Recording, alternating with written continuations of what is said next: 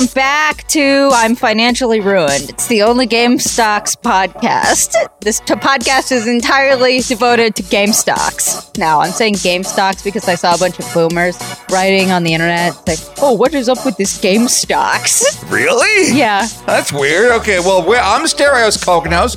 Welcome to the loudest podcast, loudest podcast down the internet. With me, as always, is Sirancha. Hey, yo. So last week, I uh, I was so excited for the market to open on Monday morning, and the question was just when am I going to buy GameStop? Stop. Um, I took my entire savings account, which is a thousand dollars, um, after debt payment and you know what payment and all that. There was a thousand dollars that I was sitting on, and uh, and so I didn't open. I didn't buy at market open.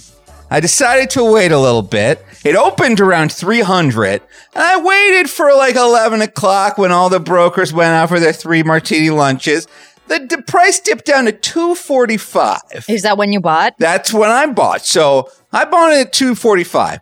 Now, over the course of Monday, the price was fluctuating all over the place. At one point, it was like up to 280. I was like, oh my God, if I sell right now, I'll make like $100. And then it was down to like 255. And I was like, oh no, less profit. And then it went down to like 240. And I was like, oh no, if I sell now, I've lost $20. And so that's when I said to myself, you know what, Asterios, you're a, you're a nervous guy. Let's just do this. Set a limit sell for a thousand dollars. I tried to set mine at 10,000 and Robinhood wouldn't let me. Wouldn't let you? No. Just another uh, more profits Robinhood is stealing from us. So I set a limit sell. Now, by the way, is that the right term, limit sell? yeah, that's correct. Okay. I set a limit sell at a thousand because I was like, I don't know when the rocket's going to take off. But like when it does, I just sell it. I'll make four thousand dollars because you know a thousand dollars four that's four shares of stock, and I'll be done with it. So I have not looked at the price of GameStop since Monday afternoon, Monday evening. Um, and uh, and and right now it's Sunday, so it's been about five days. Uh, what is the current price of GameStop stock? Now, Asterios, you're not gonna you're not gonna like this, but you want to guess if it's up or down? Well, I mean, the only reason I wouldn't like it would be like if it's up to like two thousand dollars and the limit sell, like I forewent a lot of profit on my limit sell. How many shares of GameStonks do you have? I have four shares, a thousand dollars worth, four shares of GameStonks.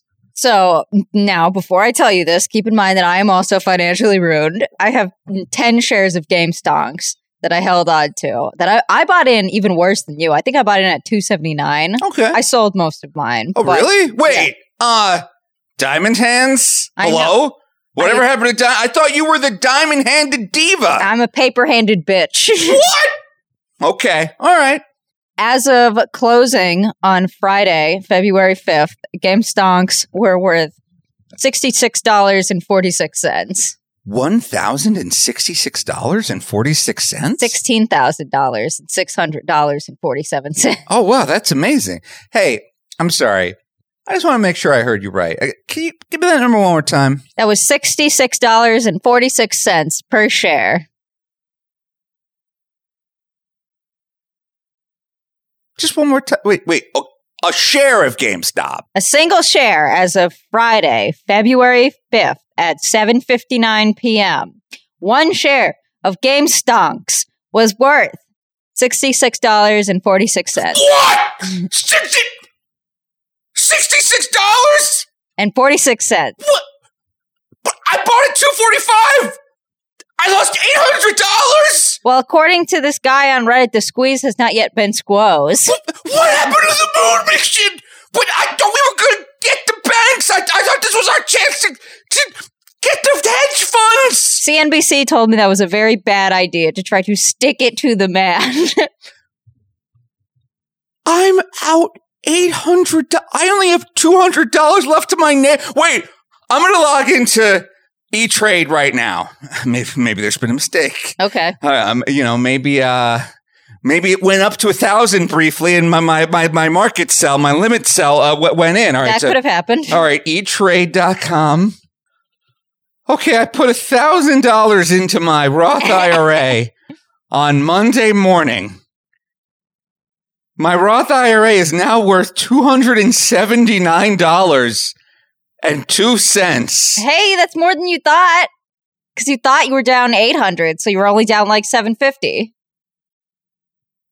I lost seven hundred and fifty dollars on a meme. This,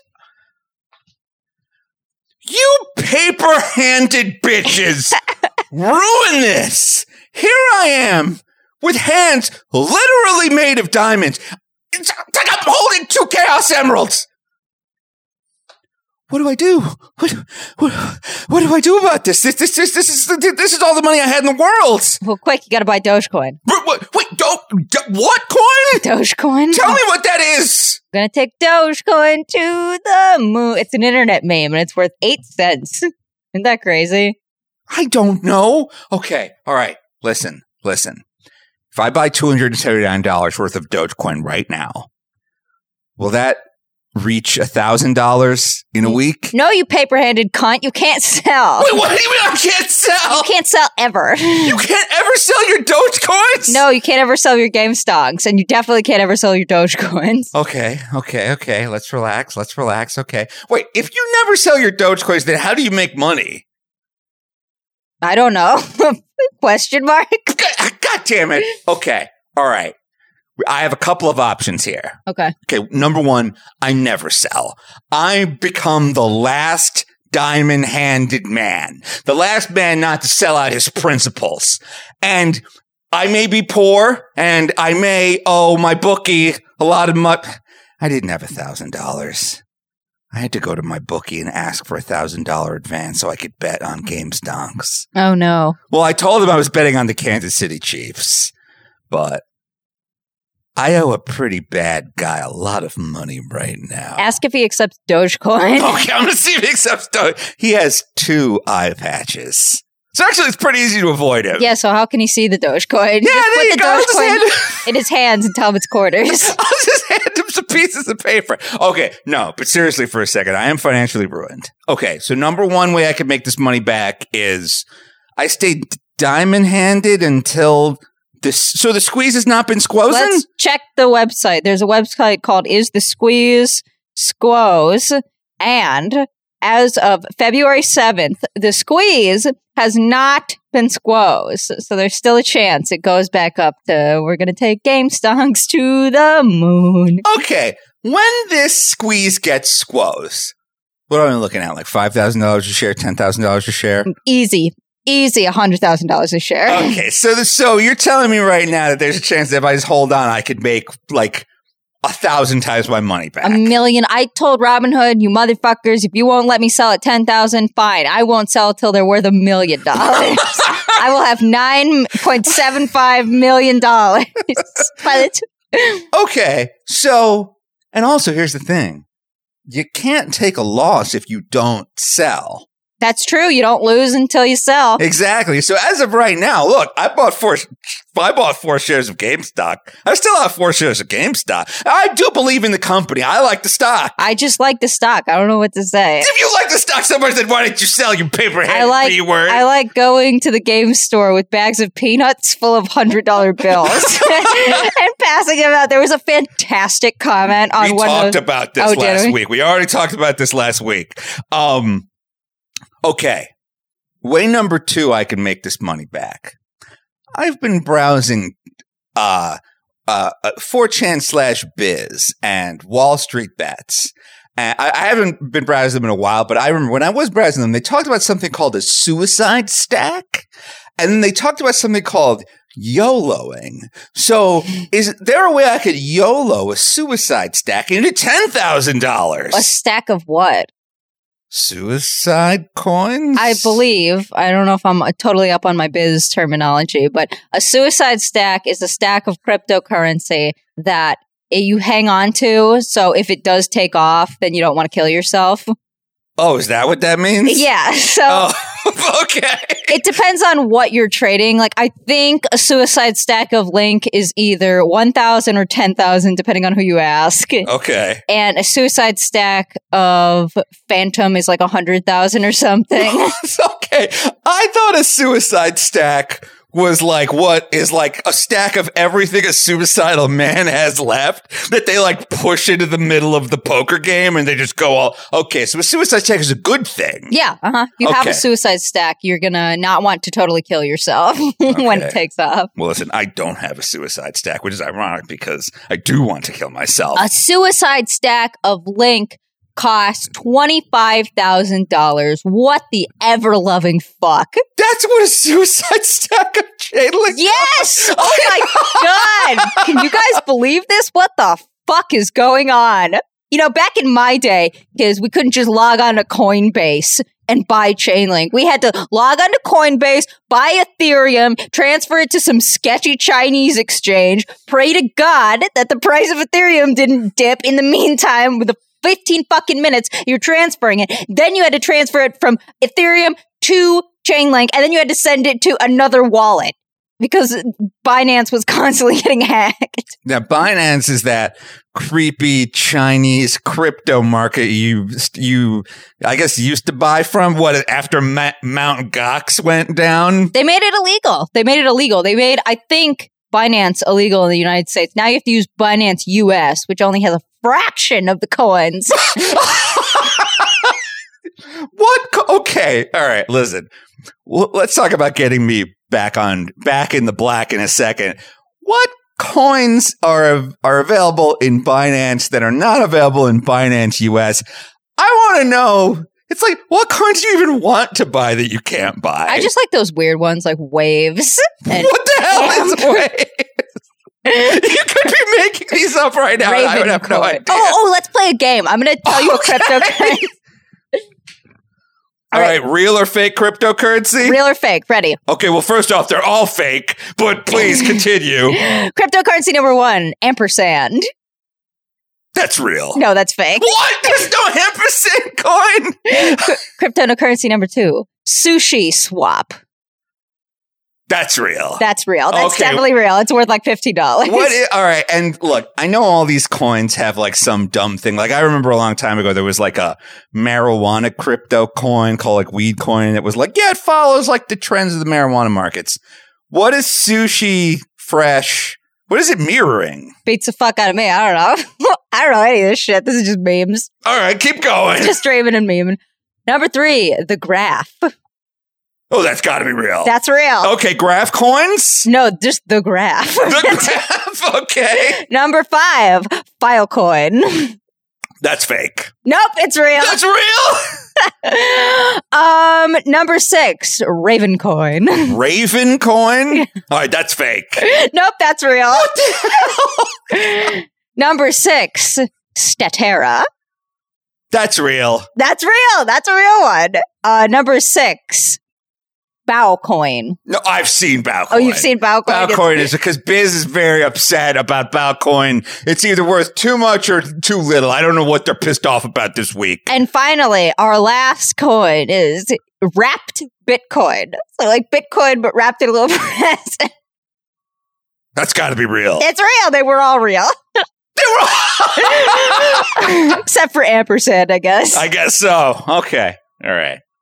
All right. So, is there a cryptocurrency that you guar- that you can guarantee will make me a 400% return on investment fast? My cryptocurrency that I coded in an afternoon one time called Quack Coin. you made a cryptocurrency? It's dude, it is so easy to make an ERC20 token. You could do it in fucking 15 minutes. Really? yes. Why don't we make Port Coin? It's uh Quack Coin is the only cryptocurrency correlated to the ducks I see in the park. So if you see a lot of ducks, you generate more. yeah. And if you don't see any ducks, you what do you take existing coins off the market? Uh, they're not worth anything. So yeah, sure. I don't know. I haven't thought that far. I should find out a way to airdrop quack coins to people. Yeah, I, I just feel look, the moment you said you have a cryptocurrency named Quackcoin, listeners are gonna want quack coins now. So I don't know, find the to- how do how could I right now buy some quack Quackcoin? I have no. I have to airdrop it to you because no major exchange. Believe it or not, no major exchange carries quack coin. what is it? Just real, what does airdropping mean? I don't know what that means. It means I have to send you them for free because nobody is willing to accept currency. All right, you heard the lady. If you want some quack coins airdrop to you, I guess email us at the loudest podcast at gmail.com. yeah, fuck it. Set up an Ethereum compliant wallet. I'll airdrop you 1,000 quack coins. Okay. I have, and again, let me look this up. I have $279.02 left. How do I YOLO this? That'll make you a quack coin millionaire. you just told me quack coins are worthless. I need this money back. Well, I mean, it's worthless. Do, uh, well, do you think birds are worthless? No, I Then, love. of course, quack coin is not worthless. It just doesn't have a financial monetary value that coordinates to your fake made up fiat currency. Money's not even real, is what I Literally hear. It's not just even a real. concept. Just print more quack coins. What's the problem? Look, how do I YOLO? Okay, what is YOLOing? How do I YOLO $279.02? okay, um, do you know what YOLO means? I mean, I colloquially it means you only live once, so you should ask the girl to the prom, or you should put the drugs between your toes. Yeah. You should drive drunk. Like YOLOing means like act recklessly. Yeah, so just p- take that, pick. Oh, let's go on Coin Market Cap and pick the 172nd cryptocurrency, and then invest all of it in that. Any particular reason why the 172nd cryptocurrency? It's my lucky number. Okay, all right. Let's see. Let's hear what it is. It looks like you have won a $270 investment in IrisNet. Can you click on IrisNet? Can I hear the? I want to hear the one paragraph bullshit about IrisNet. okay, um, IrisNet is a service protocol and cryptocurrency which was officially launched on March 1st, 2019. The purpose of the IrisNet protocol is to provide a blockchain based open source to small and medium sized businesses that are offering a w- wide variety of services. That that sounds like entirely bullshit. It's, that's every coin. Every coin is some kind of blockchain, blockchain based blah blah blah. I bet you couldn't buy this because I'm seeing like at the bottom it tells you what exchanges have it. It's like Huobi, Binance, Hotbit, like these sketchy ass websites we're not allowed to use anymore. Okay, all right. So I can't buy the 177. cri- All right, that's it.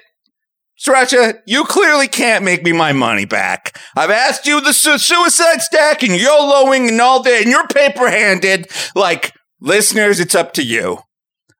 I need, what should I invest $279 in that is guaranteed to return me back to my $1,000 initial investment? I've got to get back in the black. I am in the red right now. Listeners, you tweet me at Asterios. You send us an email to the loudest podcast at gmail.com. If you're a patron, you find me on the Discord. Listeners, I need your help. And we'll be right back right after this with more of the loudest podcast. Welcome back to another episode of the, loudest podcast on the internet. It's the second segment. Now, Asterio, speaking of GameStop, because this podcast is just about GameStocks now. uh, I did notice that you see that shit fuckery Robinhood.com was pulling. Oh yeah, I, I mean we talked. Well, we talked about in general last week how they like stop people from buying a lot of GameStop stock up. Is there new shit fuckery? No, it's just I thought it was funny that everybody would seem to agree on this. Like fucking Ben Shapiro and AOC and Ted Cruz are all tweeting the same shit. So it inspired me uh, while drunk to write this fan this fan fiction. It's called Love Across Lines. I want to warn you guys now. Zwick, can you put in a little note when this segment ends? Because this is not good at all. It's not sex. It's definitely not sexual. it's not funny. No, this is funny. Shut up. It's just bad, but damn it. I told you people I would do it, and I fucking did it. It's 1,500 words wrong, words long. Please make some fan art. Look, why don't you let us listeners decide whether it's bad or good? this is Love Across Lines. It had been another long day poring over SEC documents. Alexandria Ocasio Cortez leaned back in her office chair, frustrated. Running her hands through her thick brown locks, she beckoned to the five foot four lawyer on his laptop in the corner. Any progress, Ben? Yeah, in this AU, I guess Ben works for Congress or something because like Nancy Pelosi had assigned him to, I, and that that makes no sense because he's like he works for like what Breitbart or something. Wait, you didn't bring up Nancy Pelosi that signed him? Not yet. Okay, well, first off, I like that we're just starting in media res. I like that there's no meet cute. They don't run into each other to start, but it's like they're just working together. Good. Save me some time. Looking up from his screen, Ben Shapiro sighed and shook his head. His eyes were bloodshot from staring at his computer for four consecutive days. I just don't get it. There's got to be Melvin Capital financial reports somewhere in here. Once we prove that they paid Robinhood to shut down trading, we'll have a solid case for market manipulation. But the numbers just aren't adding up. Dejected, the congresswoman let out a huge sigh and looked at the dome ceiling of her office. Working with the lawyer turned media host wasn't her ideal way to spend a Friday evening, but since Speaker Pelosi assigned her to work with Ben on their upcoming lawsuit against Robin, Melvin Capital, Citron, and the other hedge fund fuckers who worked to rig the market against the little guy, in parentheses, the retail investor, of course, not Ben. Of course. so far, their search had been fruitless. The things she was willing to put up with for the working class. She's a real hero. Ben stood up from his chair and walked across the office to the idea board. I'm imagining something like Always Sunny in Philadelphia where there's like strings connecting a bunch of things. And walked over to the, the idea board he had put together. It was here that she and Ben had pinned all of the evidence of coercion they had found. The board was mostly empty. Furrowing his brow, the libertarian rolled up his sleeve. You could tell when this is go starts going off the rails. Ru- pulled down his white button down to rub his temples. We should have found them by now. It's frustrating to say the least. He crossed his arms. AOC's eyes flickered down to Ben's tight, rippling forearms. While she didn't agree with many of Ben's opinions, and she found his disregard for the average worker utterly disgusting, she had to admit that his workout routine did get results. oh. Since being paired up with Ben, he had become significantly more tolerable, which I think Oh. it would be like the height of compliment that she would give him. Yes. Who knew that their common hatred over Wall Street players changing the rules could be so dot dot dot intimate? Ben collapsed back in his chair, a look of defeat on his eyes. She glanced up at the clock. Shit, was it 9:15 already? Well, enough was enough for the day. Hey Ben, I'm going to head out. You should take a break too. See you later, he said. I'm going to stick around for a while and review these files again. Standing, the fearless congresswoman glided across her office in her power skirt shoot, brown pantyhose, and Louboutin heels. Lost in thought, she didn't even realize that her high heel had caught on Ben's laptop cable until she neatly landed in his lap. this gets explicit, by the way. Oh my God, Mr. Shapiro, I'm so sorry. The libertarian cut her off, lifting her chin with his hands. AOC could see a deep flush of pink beginning to spread across his face. You know, Congresswoman, spending these past few days thinking about collusion has had me thinking about dot dot dot a different type of collusion. Hypothetically speaking,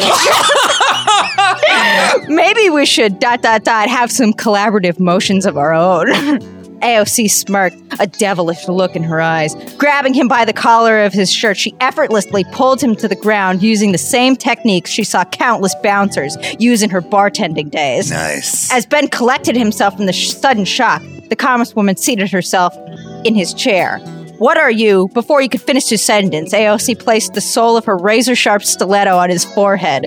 Smiling, she rotated. I told you this gets gross. Just read the story. Smiling, she rotated her ankle so the tip of her shoe was directly in line with Ben's mouth. Sweating on his hands and knees, the libertarian looked up at the lawmaker with fear in his eyes.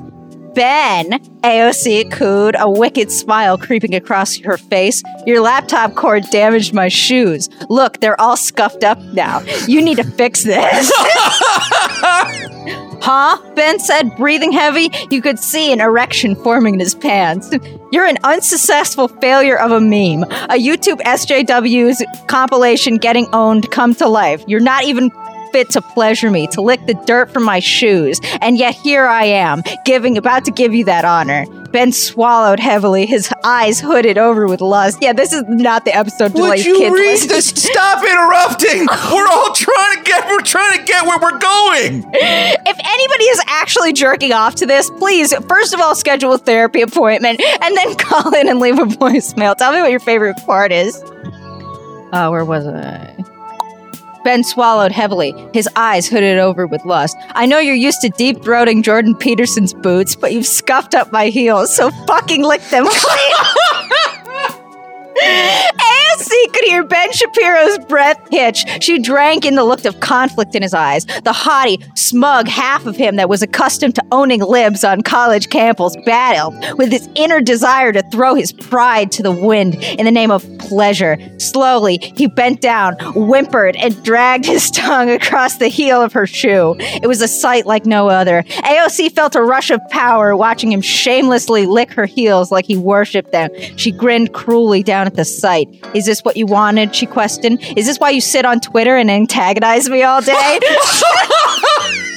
Insult me? Disrespect me because you want me to dominate you? Ben moaned in response.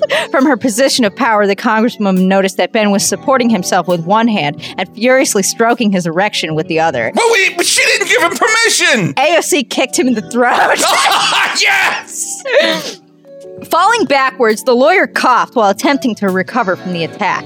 AOC stood, stepping forward and pinning him down with her heel on his face once again. Ben breathed heavily, catching a glimpse of the congresswoman's lacy black panties. You're getting off on this? That's fucking disgusting.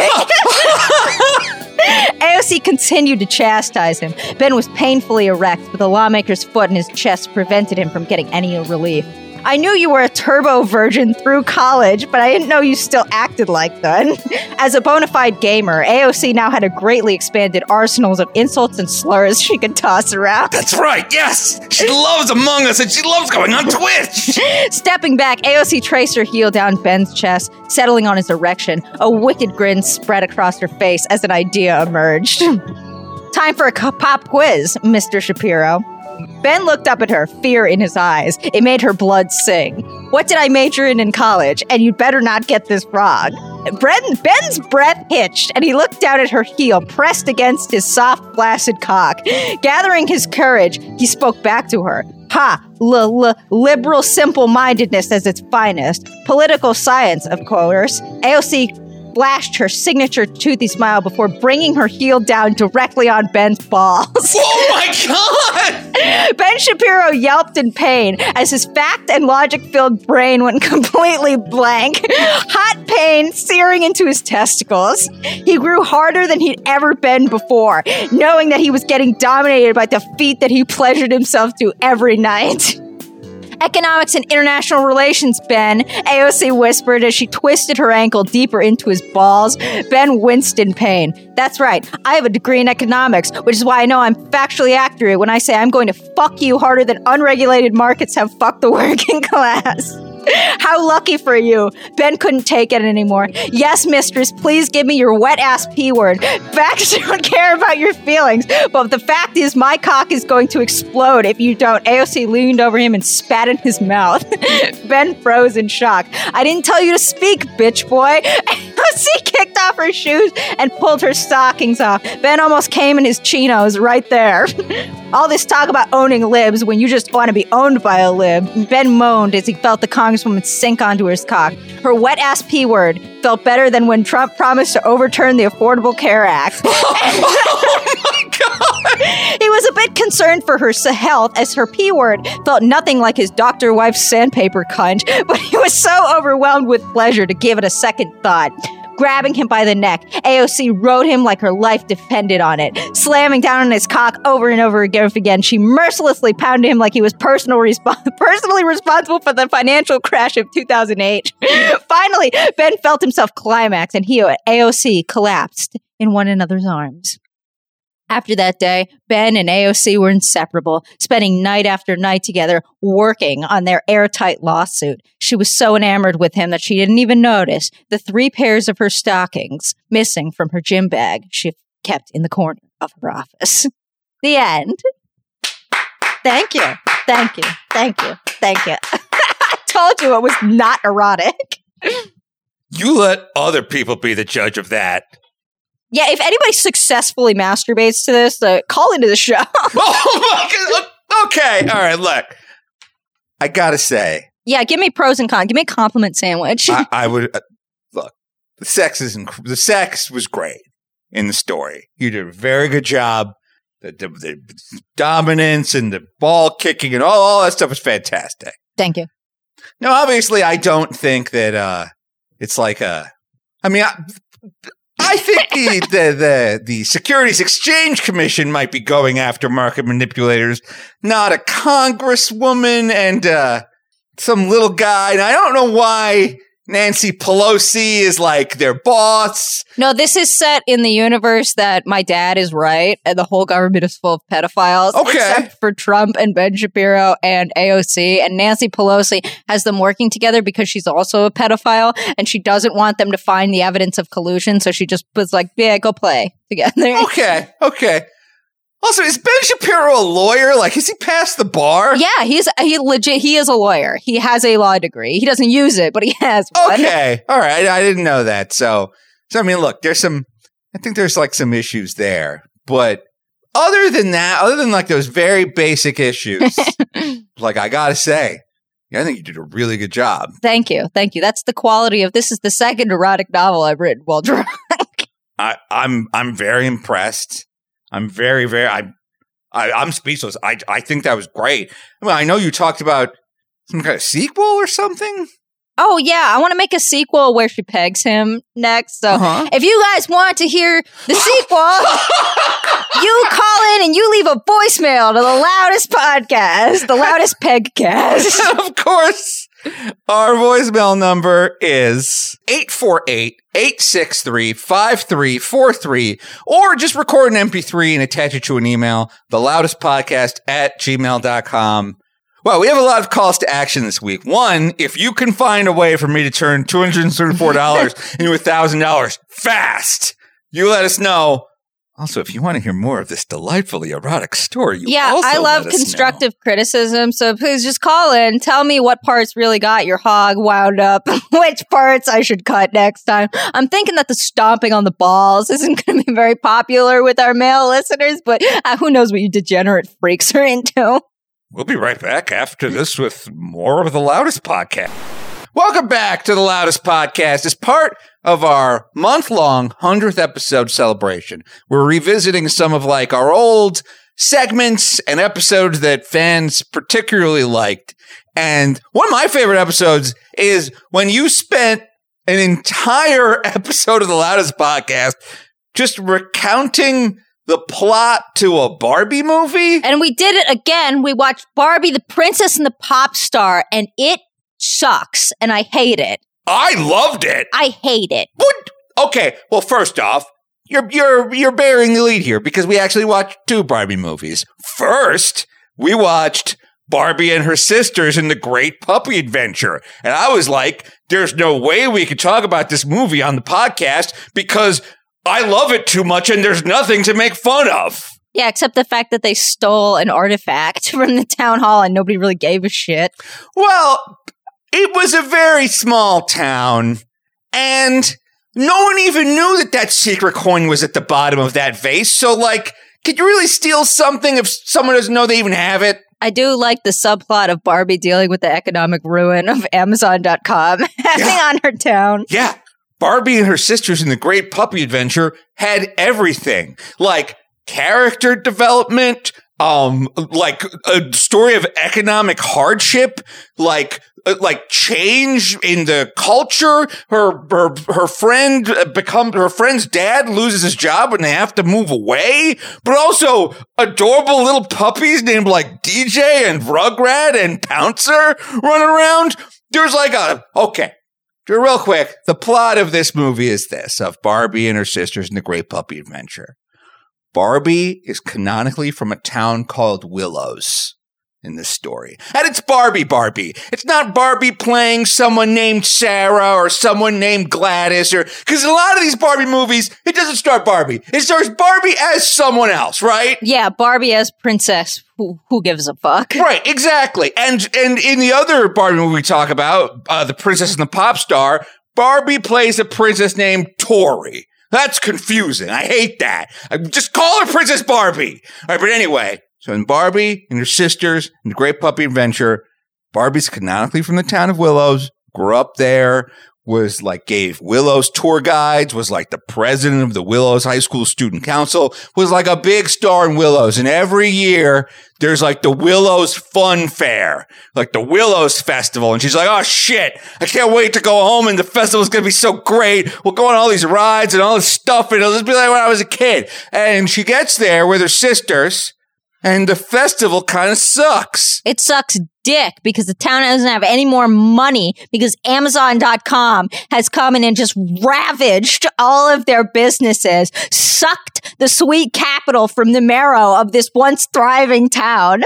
Yeah, and there's a sequence where like Barbie is she has a little to-do list of like all the stuff she wants to have on her summer adventure at grandma's house. And by the way grandma looked incredible. Grandma's ass was higher than i used to get. Like that was one high grandma barbie. And so and barbie's got her little list of all the things she wants to do. And she's going around to like i'm gonna go to the ice cream store. I'm gonna go to the old dance studio. And they're all fucking closed. Like all these businesses have that she used to love as a kid have gone out of business. And like everyone's moving away from Willows. And so like, so it's interesting. I get the sense that with a lot of these Barbie movies, the problem is like, ah, I gotta find a gem. Or like, ah, I don't know, my dad's mean. In this one, Barbie has to save a town from economic ruin. That's the conflict. And they do it with treasure. yes. And then the thing is, that I like is that they actually do accomplish their goals. Barbie's grandpa had a treasure map. And like, cause apparently when the town was founded by Puritans or Pilgrims or whatever, like the 1500s, they buried like a shitload of gold. And I'm, no, no, they didn't, they talked about like, oh, there's a secret treasure. And I thought the treasure was going to be like knowledge or like the treasure was going to be like friendship. The treasure was going to be that when you try, you can accomplish anything. No, the treasure is an underground cavern with a rickety bridge and just a big room filled with gold coins and diamonds and emeralds and rubies and crowns and scepters. That they can use to, I guess, delay the inevitable starvation of the people of the town. I did you see how much gold was in that room? You see inevitable? They like the um the sheer amount of treasure under this town is like enough to set this town up for life. Listen, all I'm saying is if grandpa really spent his fucking life trying to find this treasure and this mystery was solved in a weekend by two toddlers and a dog, I don't think he tried hard enough. It was actually solved over the course of the entire summer.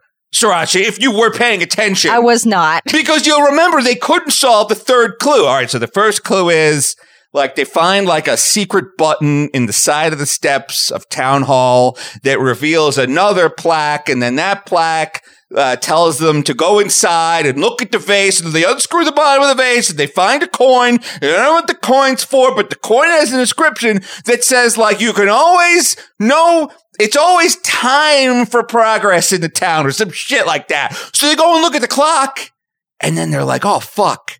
Like there's like a little cuckoo clock thing in town hall. Like every day at noon, like a little cuckoo clock show happens. And remember, there's a whole montage of them spending like two months, like just looking at this clock show, being like, God damn, oh yeah, can't find any fucking clues in this motherfucker. You're right. I forgot the montage. How could I forget the montage? How could you forget the montage? Uh, that movie sucked. It was boring as fuck. There were two pedophiles in it that followed the toddlers and the dogs around. And uh, I have a problem with the premise. I do have a problem with the premise. Unless Grandpa was severely lacking in multiple cognitive areas, I think that he could have figured that out. I don't oh. think you needed 70 fucking years to figure that out. Okay, listen. First off, you, look, you're absolutely right. You and I figured out where the treasure was pretty fast because the, the town is named Willows and there's a giant willow tree. And the town is named after the first willow tree they planted when they came there from the from the old world. And this willow tree is gigantic. And me and Sirancha are like, yeah, I bet that treasure's under that uh, willow tree.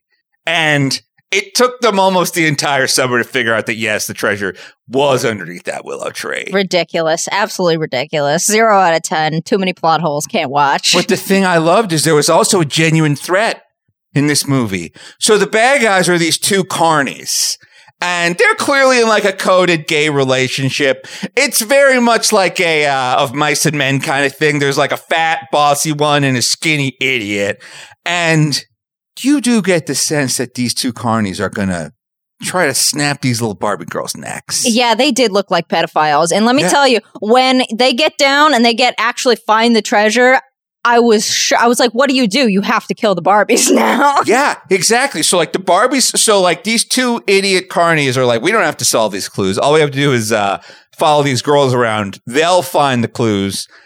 Then we'll dot dot dot deal with them. yeah. And so they're underground in this cavern. No one knows they're down there. And there are a bunch of children playing around in a dangerous rock cavern. Like, yeah, push Skipper off the bridge. Nobody's going to question that. Yeah, it was like an underground Mayan temple. It was like real deep. And uh, look, here's the thing I do. If I push a button in a tree and it opens up like a secret passage, a secret stairwell, first thing I do is text grandma, like, get the cops over here. I found a secret stairwell. I'm going to go down there because I'm Barbie, but like, I would like some backup on this. Like, no, Barbie's just like, we got to, we're doing this. She goes down there. The carnies follow her down there. And then at one point, like, they're all in the treasure room and the carnies are like, yeah, we're going to seal you up in this treasure room forever. Like, you're going to die in this treasure room.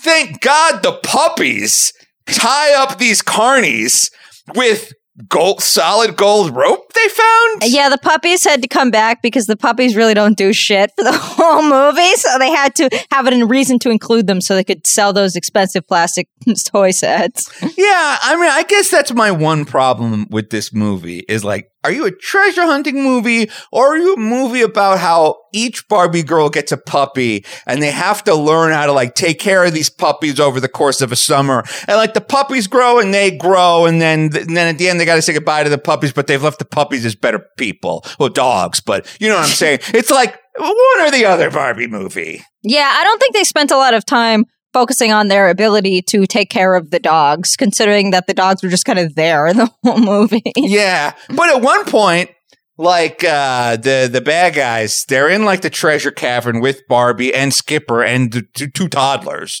and the treasure guys like th- they pick up a piece of treasure and actually locks them in the room, and then they're all like, "Yeah, we're all gonna die down here."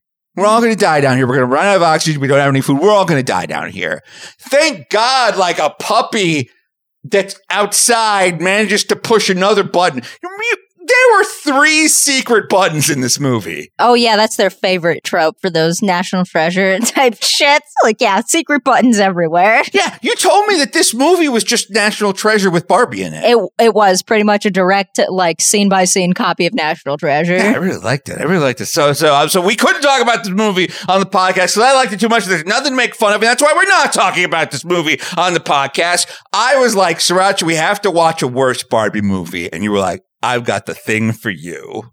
Uh yeah. Then I put on Barbie, Princess and the Pop Star, which infuriates me. That's how you can tell you're getting fucking old, is when you watch a Barbie movie and you're like, wow, the adults are making complete sense here. And Barbie, you're being a cunt. Go to your room. Yeah, okay, so, and, and here's how things start. So Princess Barbie, actually, Princess Tori, it's Barbie playing Tori. The Kingdom of Meribella is celebrating its 500th anniversary.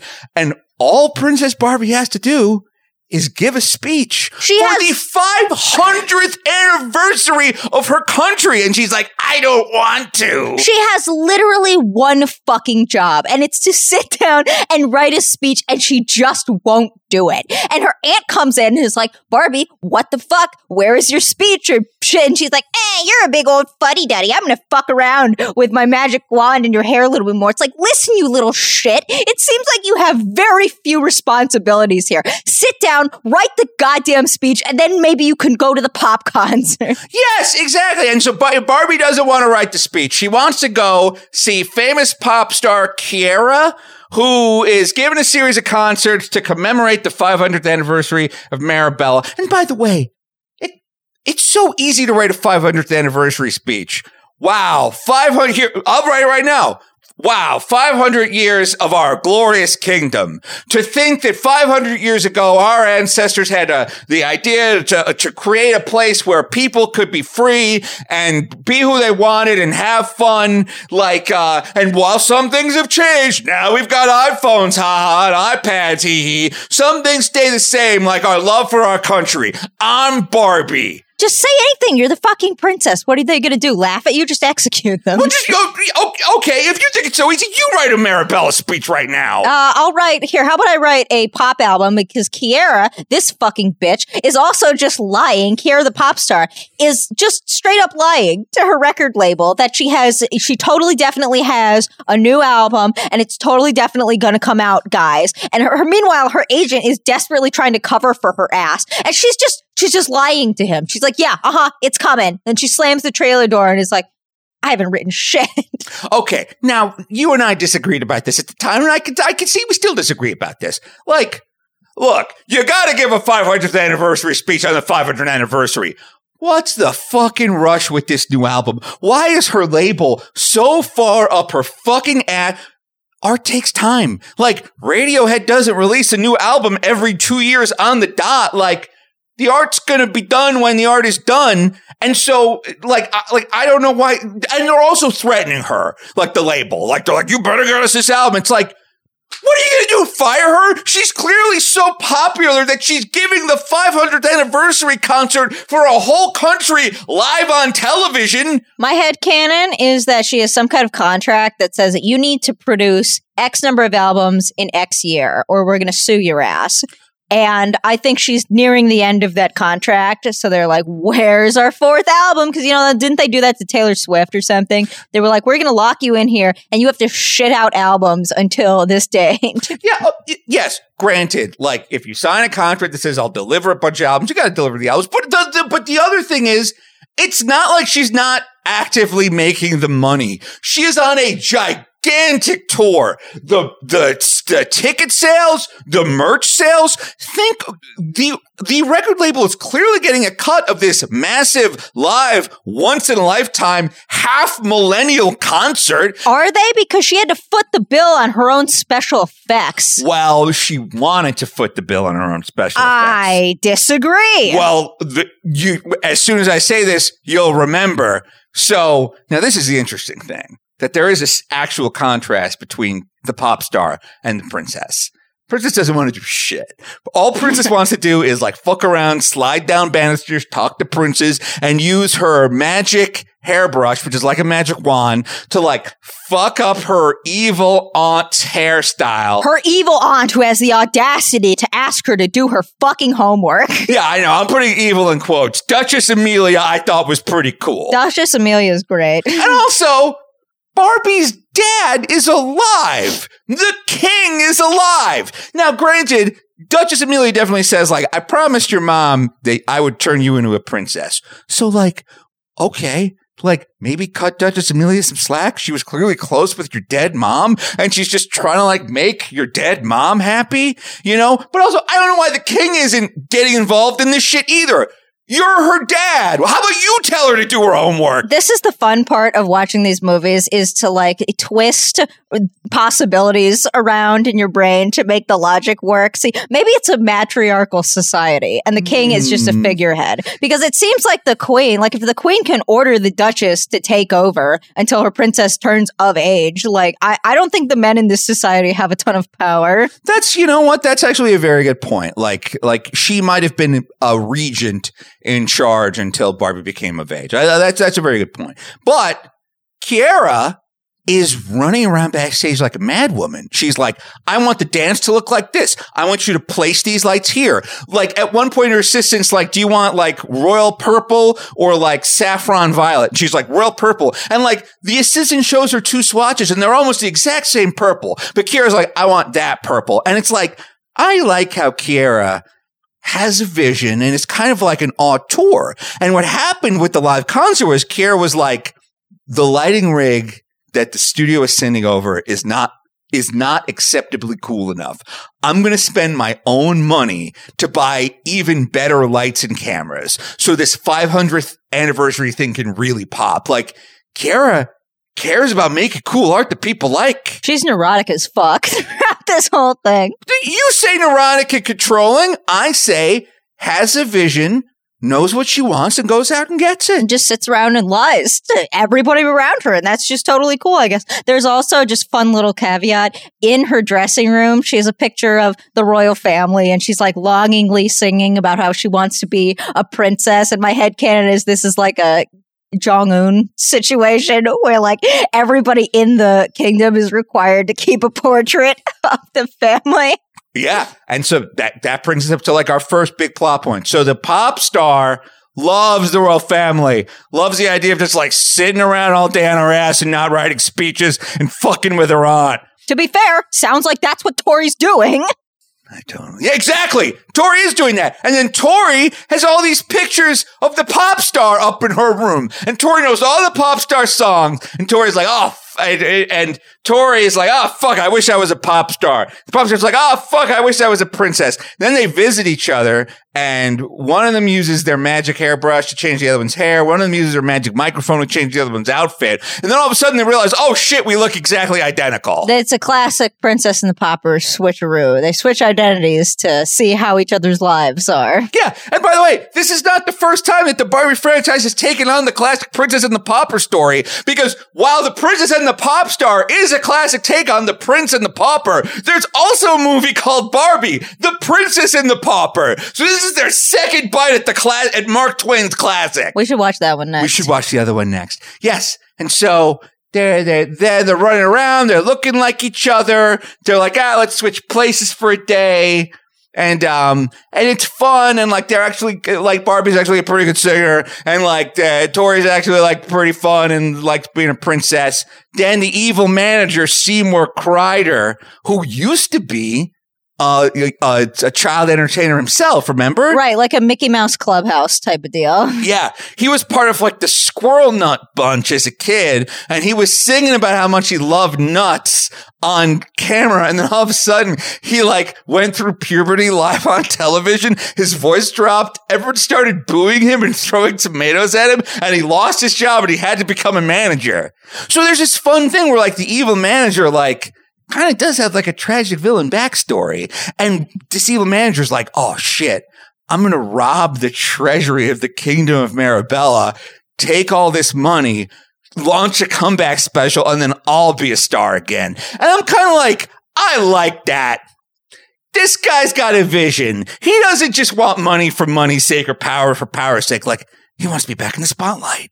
Yeah, I don't know what he would do with the money. What, like write a whole movie just so he could star in it or something? Yeah. How could you buy your way back into that after that horrific experience on Mickey Mouse's Clubhouse? People do shit like that all the time, like like like little uh little passion projects, little solo, little self funded art pieces. I'm not gonna say that they're always successful, but I mean, why not? Why not hire the best screenwriter in the kingdom and the best director in the kingdom and like have them create a project around you? Like, eh, it could work. Worse, it happens, you're still an unpopular loser, which you were to begin with. There's an interesting implication that Barbie can't leave the castle. Yes. Which I found fascinating because uh Keira, when they switch lives, Barbie is like having a field fucking day running around the kingdom and she's like, Holy shit, I haven't been to this part of the city before. I'm like, Are you really? Really? You were born here and you lived your whole life and you have no idea that you have slums here? Yeah, and she runs into two poor people and she's like, What are you? What do you mean you don't have money?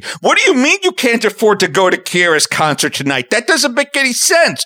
You don't, uh, you don't live in a big castle and have a magic hairbrush and have all these dresses and shit. What do you? And and it's like, and again, much like in Barbie and her sisters in the puppy in the puppy summertime adventure, we're dealing with class issues here, economic issues here, and the princess is like. Oh fuck! My eyes have been opened, and now I'm gonna. Have, my time as a pop star has taught me that I gotta help poor people, yeah. which I liked.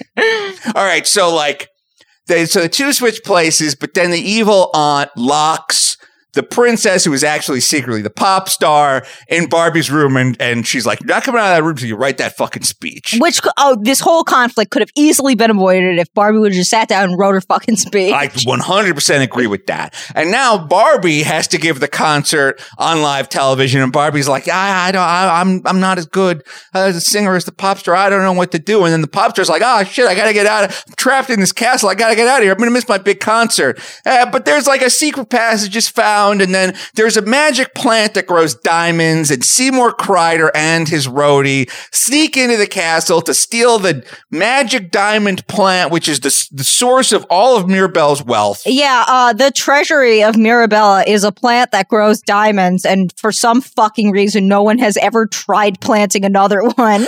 Yes, yes, it's weird. There's like only one plant that grows diamonds, and it's like, how about two plants to grow diamonds? Why don't you try to maybe cultivate part of this plan somewhere? you have two. How about this? It seems like you guys might have more than one castle. How about you put like a little diamond plant in like each castle? But no, like the the economy of Meribella has a Death Star style weakness. Yeah, guys, sorry for sorry that you live in poverty and squalor. We just found out we could grow more diamonds. We're gonna take care of that next week. And so uh, Kreider and his roadie break into the treasury, steal the diamond plant, and all of a sudden, all the plants in Meribella start dying. Oh yeah, because I guess this plant is also uh, required for the horticulture. I don't know. Everything depends on this one plant. It's and and and I thought that was cool because like because the world around them starts dying and turning brown, and it's like, oh, this is more important than just money. It's like Life itself might end if this plant gets fucked. And the, and the pop star breaks out of the of Barbie's room and is like, "Hey, you fucker, stop!" And then, but they try to get away and they steal the bad guys steal a horse and carriage and they're like trying to ride away with the diamonds. And uh, then Barbie stops them and they use their magic hairbrush and magic microphone to like change Seymour Kreider's evil outfit into like a big fun Mary Poppins dress. Gets caught in an updraft and then he's just like suspended in midair and he can't move they always find an interesting way like around violence in these movies. Yeah, because it's like like a classic Disney villain ending where they're not explicitly dead, but you can assume something terrible is going to happen to them after the credits close. Yeah, yeah, ex- exactly. And uh but then Kreider fucking drops the diamond plant over a cliff and the diamond plant like falls into the darkness and they're like, "Oh god damn it. Everything's ruined now." But they realize that when the princess and the pop star visited that diamond plant earlier in the day and took two of the little diamonds to make secret friendship lockets, that maybe those diamonds are seeds. And it works. and they plant their friendship locket diamonds in the ground. Three fairies. Yes, there's also fairies in this movie. Circle it a bunch and they water it. Now they got a diamond plant again. And all the plants grow back and Meribella saved. And then Barbie and, oh, and then also Tori, while hanging out in the castle, gets inspired to write a new song that Barbie somehow knows the lyrics to at the end, and they sing the new song live on air. Tori's got a new album. Barbie, Barbie gives her speech and is like, you know, being poor sucks, and we should probably use some of these diamonds to help poor people. And everyone's like, "Yeah, good idea, Barbie." Holy no, it's not that five hundred years. hey, you guys know we could grow more diamond trees? Yeah, and maybe we could use some of those extra diamonds to like be extra cool to people, and they're like, "Yeah, we never thought of that. You rule." And so it's like, yeah, Barbie, maybe you should have written a speech because clearly the speech you did write moves the policy of a half set of a half millennial old country. Yeah, it was. I like how you're confusing Barbie and you're getting the names pretty fucked up while you're explaining this, but that's okay. They get it. Pop star, princess, princess, pop star. Yeah, let's just say Princess Pop Star. Um, fuck this movie. I hate this movie. Everything could have been solved if they were just honest with one another. Literally, just spend a day, Barbie. Spend a day sitting there writing your speech. Carrie, you can hammer out an email your publishing company, and then you just do some fuckery walkery for the rest of the week. It could have been solved in 15 minutes. I really like this movie. I really like that they licensed the song "Girls Just Want to Have Fun" and they changed the lyrics to "Princesses Just Want to Have Fun." and um, they don't really change that much. It's just like princesses just want to have fun. That's all they really want. Here's a camera and a camera and a camera. That's a, a, camera. different song. What was that song? To be a princess and to be a pop star. Yes. That that song kind of slaps. I like that song. I like, I like a lot of these songs in this goddamn movie. Um, so let's give it a rating. What do you rate this? okay. 10 out of 10. I had a really good time with both of these movies. These Barbie movies are all right. What do you give it? Um, I'm gonna give it a four out of ten on my anime list. yes. Okay. Now, according to Wikipedia, Barbie colon the Princess of the Pop Star is uh, came out in the year 2012 and it's the 23rd Barbie movie. Oh yeah, dude. There's an ass load of these. Okay, I'm going to name some Barbie movies. I want you to tell me whether or not you've seen it. Okay, Okay, Barbie colon a fashion fairy tale. that's the one where she's a butterfly. No, that's Barbie Mary, Barbie Mariposa. No, I haven't seen that one. Okay, well that made 18 million dollars. Holy shit. Barbie, Barbie colon Mariposa and the Fairy Princess is probably what you're thinking of, which is the 25th Barbie. Yeah, I've seen all the Barbie Mariposa movies. Okay, Barbie colon Spy Squad. Yes, I've seen that one. Okay, it only made two million dollars. Holy shit, that did not do well. Um, Barbie colon Video Game Hero. I have not seen that one, but I've heard bad things. Okay, it came out in 2017. Oh, it was written by Nina Bargiel, who follows me on Twitter. Nice. Oh, maybe I can get her on and talk Give me a Barbie job. yeah, yeah. We let us write a Barbie movie. Okay. Have you seen Barbie in the Twelve Dancing Princesses? yes, I have. What's that about? It's about you you know the Nutcracker. Yes. It's the Nutcracker. Okay. Have you seen Barbie of Swan Lake? No, Have you seen Barbie as Rapunzel? no, Have you seen Barbie as the Island Princess? no. I have not. Have you seen Barbie and the Three Musketeers? No, I don't think so. There's 37 Barbie movies. I watched a lot of these when I was a young child, so I don't really remember a lot of them. Oh, well, surely you remember Barbie Starlight Adventure. I do remember that one. That was the one we watched. Yeah, which is like Barbie goes up into space. Yeah, no, uh, kills a dragon or something. In that one, they have to restart the universe's gravitational field because all of life is dying. That was a good one. I really liked that movie. That was a good one. But Barbie Diaries sucks. I like that one too. I saw Barbie Diaries. That was the one where Barbie realizes it, it- it was like that one was Barbie meets Mean Girls. It was like a Barbie movie, except made by one of those North Korean animation companies. Oh yeah, it looked terrible. It just looked terrible. Wait, what was the name of that one? One more time. Barbie, the Barbie Diaries. All right, hold on. I'm going to look this up. Wow. Okay. Well, that was part of the first 10 Barbie films. It was actually the eighth Barbie film. The first 10 Barbie films, from Barbie and the Nutcracker to Barbie Fairytopia, colon, Magic of the Rainbow, made $700 million in video sales. Is that bad or good? That's incredible. 700 $700 million! $700 million! And you saw how bad the Barbie Diaries looked. They spent like $75 animating that thing. Yeah, that thing was animated in Indonesia or something. That looks terrible. That movie is just horrific. The first 23 Barbie movies sold 110 million DVDs and VHS cassettes. That's incredible. All right.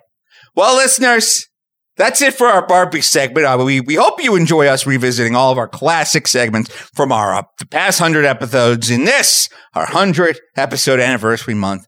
We'll be right back after this with more of the Loudest podcast.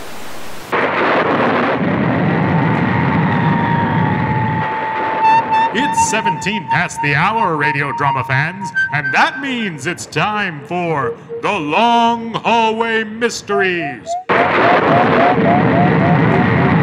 Stories of intrigue, passion, and hallways. Brought to you by Shouted Denials. We're not shouting, you're shouting, stupid! Tonight's episode of the Long Hallway Mysteries Corridor to Calamity. And when I came home to my apartment, I found the window broken in my parlor, the room we're in right now, and my priceless statue of King Ferdinand de Salon stolen. Oh, Detective H. Nathan Ellis, it would take a miracle to solve this mystery. Miracles are mere coincidence in the detective world, good sir, and as a detective, I do not believe in coincidences. Is there another way out of this room besides the window? Yes, the other exit is through the kitchen. And where is that? Right this way, down the hallway.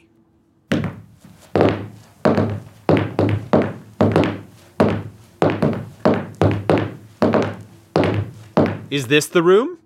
A bit further. This one?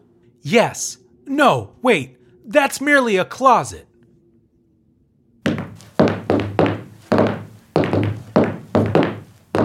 This is a grand apartment. And rent control. Really?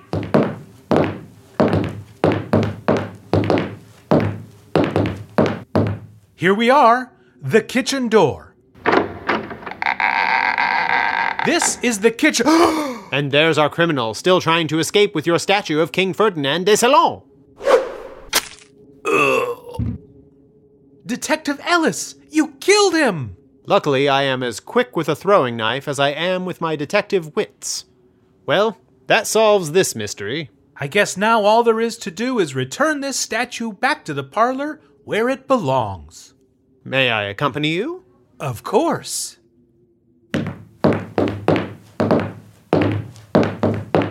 Does your building allow pets? Thus concludes another riveting adventure in the canon of the Long Hallway Mysteries.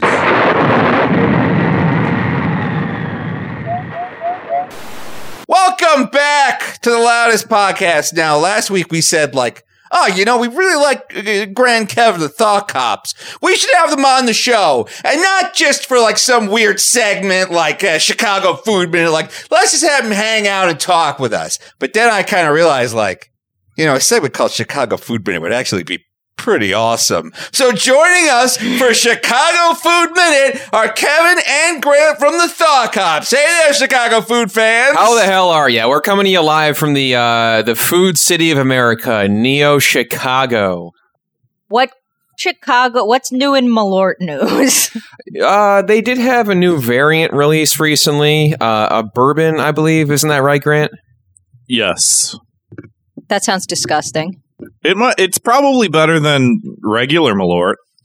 Yeah, that's not saying much. What's Well- the difference? Did they, is it just regular Malort? Did they pour some bourbon in? How No, did they no, it's- bourbonify this Malort? It's only bourbon. It's Jeppson's bourbon. There's Jeppson's So it's Malort not and there's Malort. Jeppson's bourbon. Right. Okay, so Jeppson's just made some bourbon. Right, exactly. Yeah. Did it taste good at all? You know, I have the bottle. I have not um I have not tried it yet.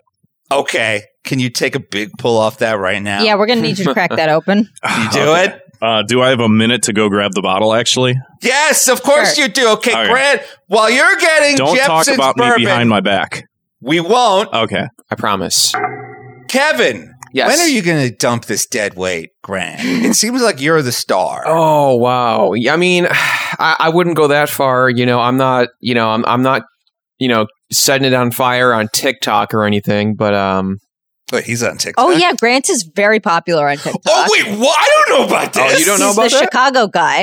Tell me, okay. Tell me everything about. I'm I'm switching over to listening mode. okay. I mean, uh, it'd probably be better if he explained it. But I, All right, I'm back. What, what what did I miss? well, You're big on TikTok. Uh uh well, uh, kind of. Oops. Tell me everything. I didn't know about this. Well, actually, um, God, let me put this bottle down. Okay, this well, kind of ties so- in well. Actually, yeah, this ties in very well because I wasn't going to create a TikTok until Sirancha told me to. Yeah, so you're it's her welcome. fault. You're welcome. And now you've got three thousand people following the Chicago guy. Actually, You're the Chicago guy on four. TikTok. It's four thousand one hundred and eighty nine as of right now. Holy shit, it was three thousand when I checked it last. Yeah, it was like an exponential. It's like that map from the movie Congo. It's just getting Exactly. bigger and bigger. Okay, walk me through. Give me an audio version of your most popular TikTok. Well, Like, I- I- help I our would like- listeners envision this. Sure. I would like to give uh, a little bit of the history, though, because it, it all ties into everything that both of our podcasts are sort of about, and it all it all starts. If I can set the scene, um, Sirancha and Goth Nico, uh, our good friend Nico, uh, they do the Dark Side Jills, and they had us on for an episode where they forced us to watch 90 Day Fiance. Yes, they did.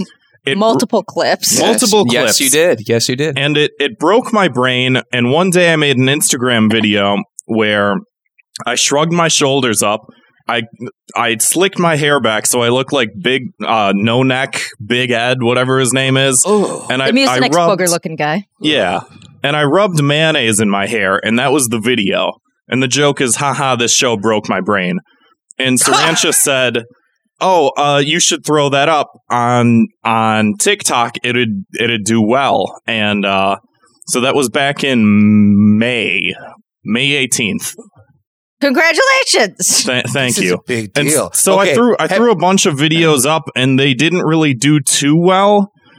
But then some of them started doing really well, and then I started doing a series called like "Dudes from Chicago." And Okay. my most popular one right now is about the Dave Matthews Band poop bridge incident, which is dudes from Chicago will say, "I know a place," and then take you to the uh, take you to the bridge where the Dave Matthews Band's tour bus uh, dropped 800 pounds of human excrement on an unsuspecting tour bus back in 2004. Wow. And that's a true story. That, that's a, It's a a- true story, yeah. yeah, it's true. a piece of history here. You know, much like the uh, the Family Matters house, which again we Right. rest in peace.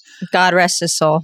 You know, this Now is we this talked is about that on relevant. your 200th episode. Look, your your 200th episode, and but this is a perfect time to promote it.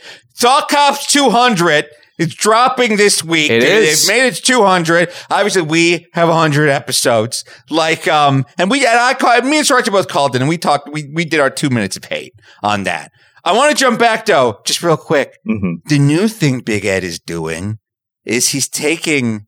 He put guacamole in his hair. Oh God! And he took a tortilla chip and he ate some of the guac out of his No. hair. I mean, Like a full just guacamole or like like an avocado because I would understand avocado and getting avocado oil in your hair, but did he take a fucking mortar and pestle and create a guacamole? I think it was guacamole because he then eats it with a chip. Yeah. No. And this clip is all over. And so now obviously you're going to need to do this. yeah, Grant, that's a great idea. Yeah, No. you got to recreate Well, that too. Just to- pour everything in your hair. to sort of show you the scale, the first the the Big Ed video that I made got 600 views. Uh, the Dave Matthews Band video I made got 623,000 views. So I think I'll do more of the Dave Matthews based content over the uh, Big Ed based content. Big Ed has not been a sure. big just hitter. Abandoning, just abandoning your original fan base. Of course. Can't forget Yeah, your yeah, roots. Exactly. Yeah, I knew it. You, you, you get more popular and you dump the people that got you there. Yeah, know well, it. That makes sense. You know, it is what it is. I ain't I guess it is. I apologizing. guess- I guess it. Look, I guess it is what it is. It is what it is. I guess it is what It it is. is. It is what now, it is. speaking of what it is, what it is is you're holding a bottle of Jeppson's bourbon. Right. Now, I'm, I'd love it if you try some Okay. for Chicago I'm- Food Minute. And by the way, we're already seven minutes in. I'm so This is supposed jealous. be a one minute segment. Cracking this like, open. um, yeah. Kevin, do you have any? Screw Do you have like some deep dish pizza you could eat at the same time? Uh, Kev, what could you do for us? What can I do for you? I, I got a, I got a pack of saltines I can go grab. That's uh, Chicago saltine, the Yeah. city of big crackers. Chicago style saltines. Add Hey. some mustard to it. Add some mustard, and it'll be Chicago style. let me let me get some relish too. Yeah, yeah. Really build up this cracker. Do it. All right, and then you guys will eat the cracker and the bourbon at the cell. This is going to be great. Chicago Food Minute so far is a smashing success. Smashing success. Well, so I'm I'm Uh, scenting so are the you gonna bourbon get rid right of Kevin now. now. that you're big on TikTok? I mean, I don't know why absolutely. you need him He's- anymore. yeah, he's he's gone. He's out. seems like he's picture. a dead weight. Oh, uh, we forgot to get him out of the conversation before we. Oh, Uh, Oh Shit. yeah, no, I I'm I'm still here. Uh, Wow, no, I'm not mustard deafened. fast. Was the mustard under your bed or something? Yeah, I got some mustard. I got some uh, like uh, uh, sliced onions, everything. You know, uh, poppy seed buns for the hot dogs and everything. I know who's getting my key to the city this week. It's the mustard hidden under Kevin's bed. Could be All worse. right. Could be worse. On three, I want to hear some Chicago style bites and drinks. One, right. two, three. Mm. okay, so oh, that is good So- ASMR. Yeah, I like it. Mm. Oh, everyone hates So the it does- Bunch, but they love Chicago Food Minute. It does taste like bourbon, Okay. but it might be the worst bourbon I think I've had. it's like worse than Jack Daniels. And I know Jack Daniels isn't a bourbon, but I don't no, know. I know what you're saying. Yeah. It's like Jim Beam. It's like Jim Beam level. It's like below the bottom shelf. It's Oh, like uh, yeah. it's like there's a little elevator underneath the bottom shelf that takes you to where the Jeppson's bourbon is. Yeah, Mine in it- college was, I mean, I feel like every college has its own regional, just bourbon or masker, wa- bottom, lower than bottom shelf whiskey masquerading as some kind of bourbon. And ours was called Heaven's Hill back in the day. It was like, like they took an air freshener and sprayed the smell of bourbon into just like a bottle of rubbing alcohol. Heaven's Hill. That sounds like something you drink to go into a cult. Yeah, it does. Sounds like that's what they did. The Heaven's Gate called drank Heaven's Hill. Yeah. yeah, it's Makes exactly a lot right. of sense. All right, how's that cracker? How does the cracker taste? Yeah, I'm gonna be real with you, Stereos. I actually I had a jar of pickles here, which I know you guys were commenting on the nice crunch. Uh, That was a nice. Um, that was actually just me biting into uh, some great gherkins, uh, baby whole kosher dill pickles. Can you see where they're manufactured? Can you can you read to me where they're manufactured? what type of style are they? Oh yeah. Mm. So Actually- you didn't so you didn't eat Uh-huh. the cracker, you gaslit them into thinking you ate a cracker and you didn't. Well, no, this is better because uh, this is actually Yeah, but that- manufactured in That's not what you Batavia. Illinois, which is my hometown. It's a suburb of Chicago. It's a Chicago style pickles. and you put and you style put pickle. pickles on Chicago style hot dogs. You know, a nice pickle slice. You know, so I'm I'm getting. You know, I'll I'll just have to eat everything piece by piece. Okay, so when are you guys gonna kiss on camera? Yeah, do it. Yeah, I mean like that. Like they're not in the same room right now, Yeah. unfortunately. Mhm. But First like, of all, I there's a think pan- that's there's kind a of what- global pandemic going on. I don't know if you've heard about this. That's irresponsible. Mm, Oh, Irresponsible. I can't wait to get back to just coughing in each other's mouths directly. I miss licking the subway. Me all too. of it. Oh, I miss seriously. spreading particles all around my friends. Have you seen those diagrams of people just Hell yeah. shooting particles all over? I love shooting articles all over my boys. Can't Yeah. wait to get back to that. I feel like, but but but I mean, uh, real talk. I feel like there is a significant portion of the Thought Cops listener base that also like Yowie, and they like the idea of like these two like sexy young Chicago guys like running around and having Chicago adventures, and like you know, if you guys kiss a little bit, like you know, you know might help may help things out. I will be amazed if there's not at least one thought thought ex cops slash fic out there. Grant, we could recreate that uh, SNL monologue. Yeah, I was, was just telling you thinking about. about, that. Yeah. What? Um, oh God! Yeah, yeah. What? It was. Uh, Well, it, it Pete broke Davidson. the internet. Yeah, Pete Davidson and the guy who played Jim from The Office broke the internet. The internet Uh-huh. collect- collectively gasped. And I'm pretty sure that means like only six people were talking about it. I mean, it's SNL, so I doubt there's more than six people watching it. Yeah. It's Right. it's it's an S, it's weird. SNL is the only show that is for preteens and the elderly. like no one Yeah. from like No one in age between. 18 to 59 does not care. And that's why Pete Davidson has a career, I think. Um, because like I'm I, every time I see him, I'm like, what do people see in this guy? And same with those like weekend update guys. They seem like they were like created in test tubes, you know? Like they just there's no charisma. They they have like n- they don't play off each other at all. It's just so like stiff and uncomfortable, and I don't know. It's very strange. It's it's it is literally not for it is literally for children and the elderly. You know, Like, I- I it- have a- like who is home at Saturday night and look, I know there's a pandemic now, like you know, which makes it hard for hot boys to kiss. Yeah. But like, who the hell is home at Saturday night at 11:30 a.m. Kids who think it's cool to stay up late, and then my dad, my 72 year old dad, is like, I like to watch the yell. He's Well, he's a Like he fan. likes He's a fan. SNL. I'll tell you. What? He's a fan. I'll tell you. Yeah, he likes it. Yes, he does. I'll tell you a, har- a harrowing tale, though, Asterios. I was talking Okay. to my sister and her husband one time, and they said that they watch SNL. And we were talking about something in politics, something about, oh, fucking whatever, somebody stepped down or whatever.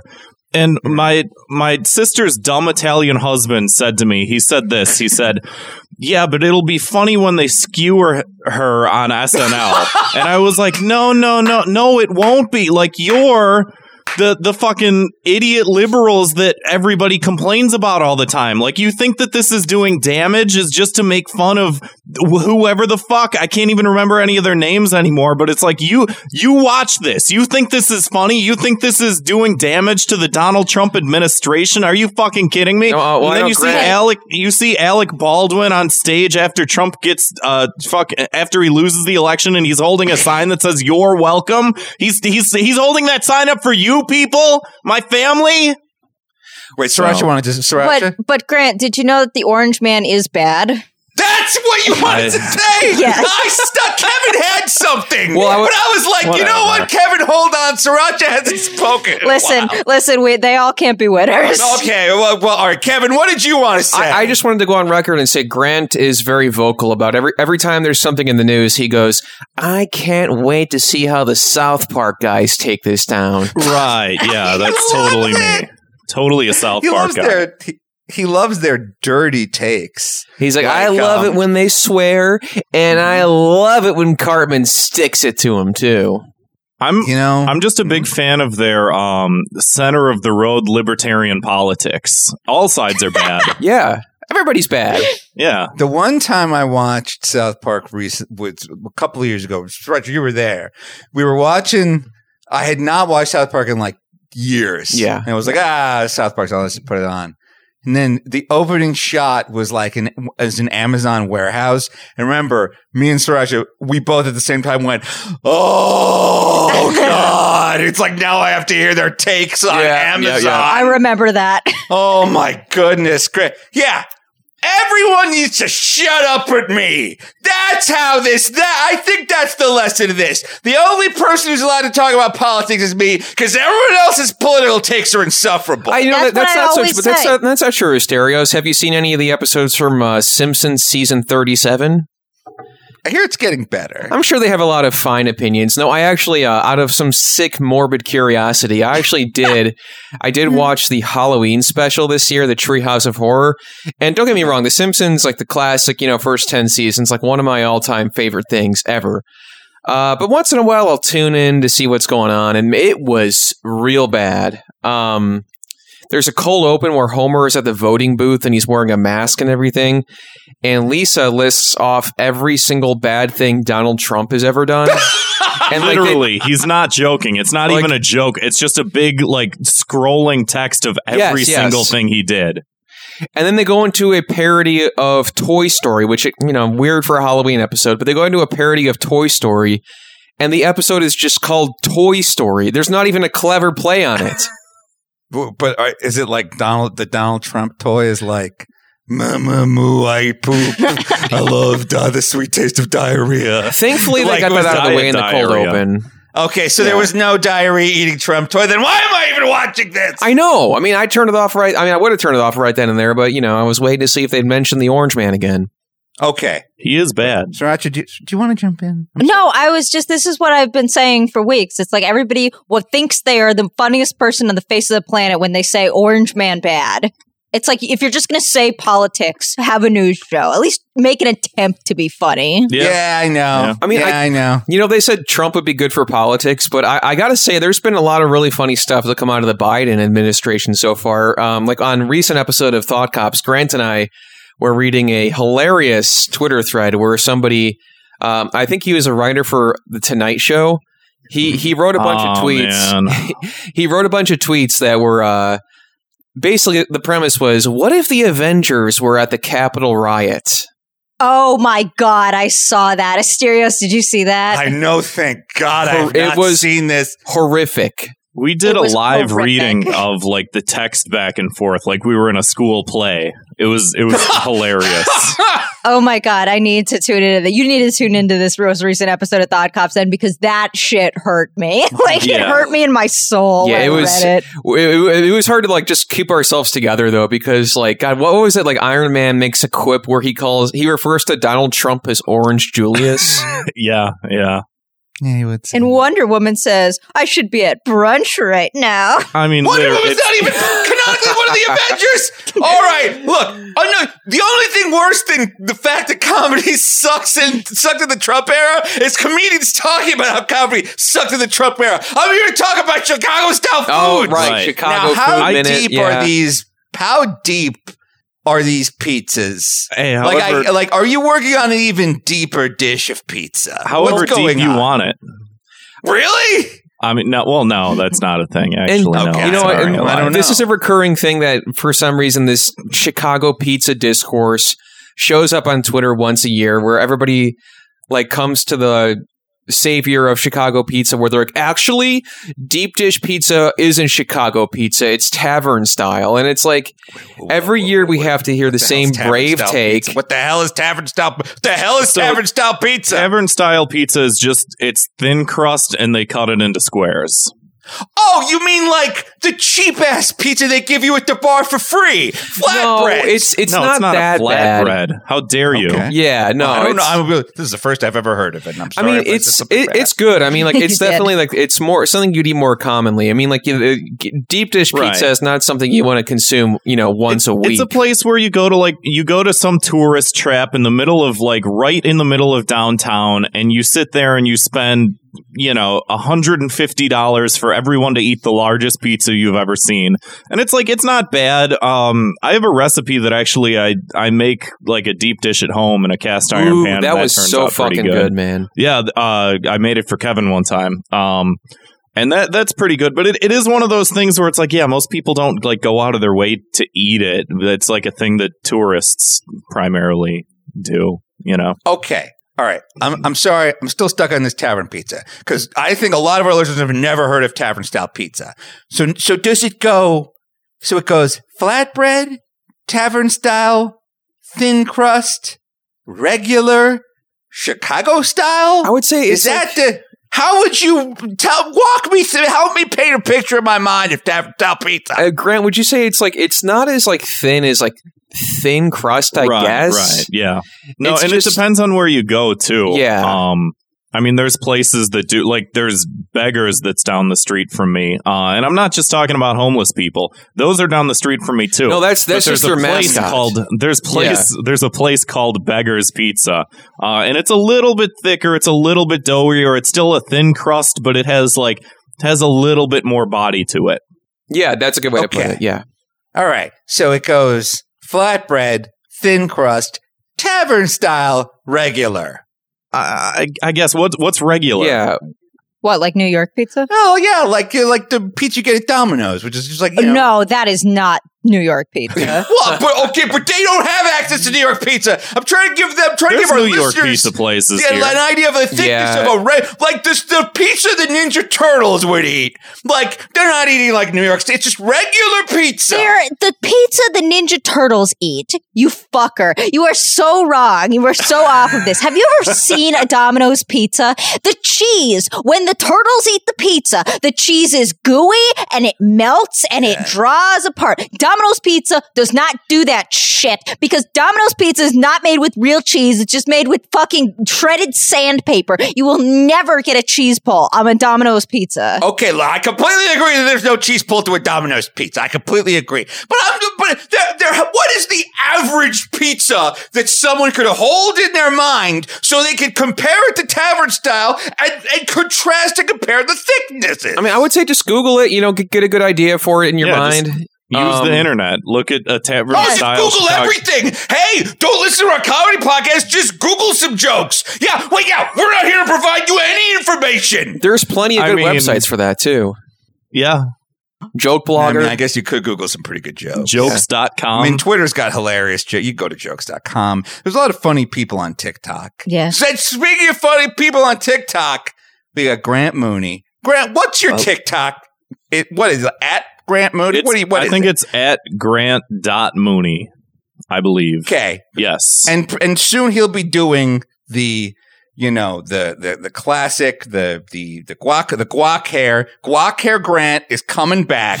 He's gonna eat some of that guac with his chips. And when he becomes famous as the Chicago guy, like really famous, he's got like Charli D'Amelio levels of followers. You can transition to a career of just like biting your lip and looking into the camera. Yeah, hell all yeah, I you need to can't do is wait be for that. hot. You don't even need to make content anymore. I can't wait for that. uh, For that. Uh, for my time to come. For my time Now, to what I- shine.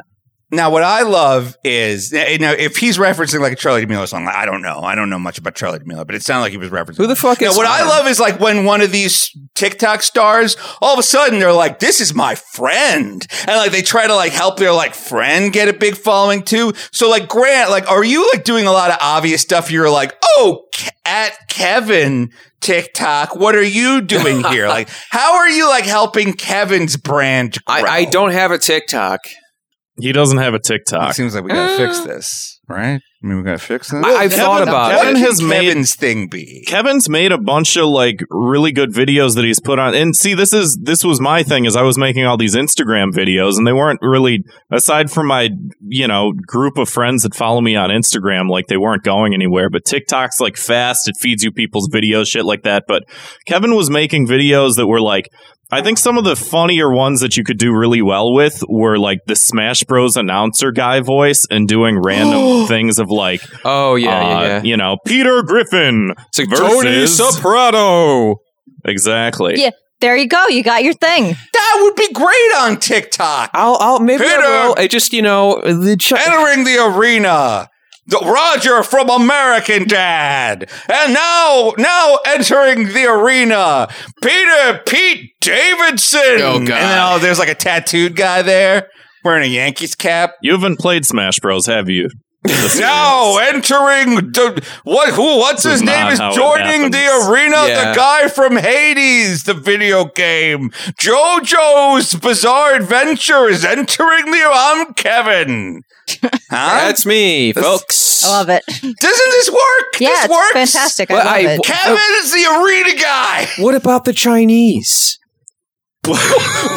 I'm sorry. What? I'm sorry, Sergeant. What is he doing? Why are you asking me? I don't know. You were constantly making fun of the Chinese. I am not an FBI. I mean, they're fo- let's be honest, Grant. They're following your every move. Like you're you're showing them every landmark in the city, and they are oh, writing Oh, he it means down. the Chinese own TikTok. Yeah. yeah. Oh, I thought I yeah. I thought you were just gonna like dash into like some sort of racist diatribe, just like what about the Chinese, huh? Oh, what are I we no. gonna did do about also them? think That- you were I'm- I'm going not to feeling say that something tonight. racist. No, I look. You got to feel it. Obviously, you, you, you know you can't turn that off and on like. I mean, Grant. I mean, What? you're you're a traitor to this country. You're just you're sh- you're showing them every you know like See, hey this is this hey, now just- they know where the shit bridge is. yeah Oh come God, bomb the our shit shit bridge. bridge has have, been a- have at it. compromised. you can't you can't just play off uh, your racism uh, just by trying to throw me under the bus. That's not how this works. It's not racism. It's xenophobia. Ah, That's- okay. You're right. They are That's- different. Same.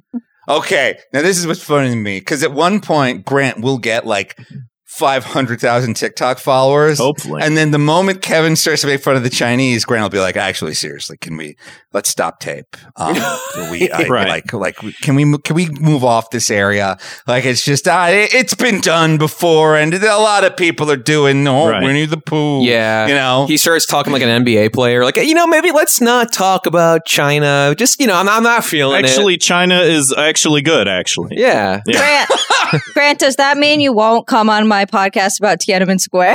I definitely. Tiananmen will. Square in 1984. Yeah. Wait, what's that whole copy pasta? it's like Tiananmen Square 1984 students riot. Have you seen like there's a big wall of copy Right. pasta that you could send to Chinese players in video games that'll instantly disconnect them? and that's how Right. you win the game, baby. That's the American way. That's how I love a big it. copy paste of keywords.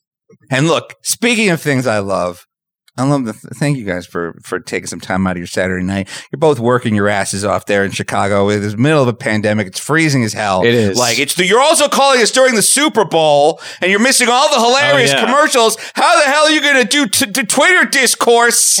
like, um, No. but I really appreciate you guys coming on. So tell people where they can hear the 200th episode of Thought Cops. You can find us on Spotify, iTunes, Google Play, Stitcher, anywhere that great podcast can be located. We'll be there.